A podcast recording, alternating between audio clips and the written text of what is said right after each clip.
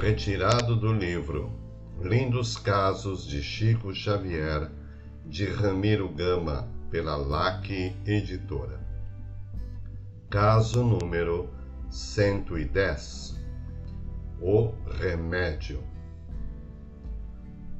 Em julho de 1957, fomos a Natal, no Rio Grande do Norte a fim de assistir ao casamento de um filho.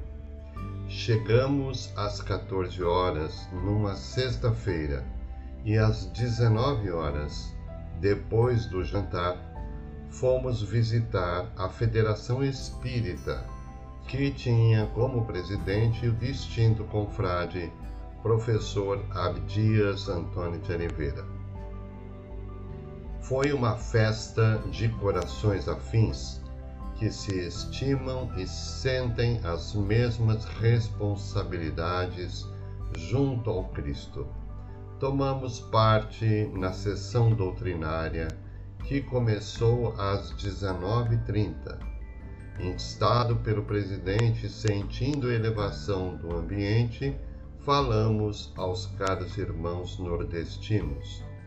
Quando terminamos, a prezada irmã Dona Dagmar Melo, vice-presidente da federação, visivelmente emocionada, contou-nos. Há dias antes de sua chegada, recebi do Sr. Abdias um exemplar do magnífico livro Lindos Casos de Chico Xavier.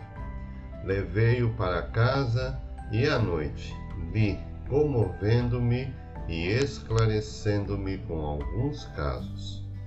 E imediatamente escrevi uma carta ao querido Chico Xavier, fazendo-lhe uma consulta sobre um problema do lar.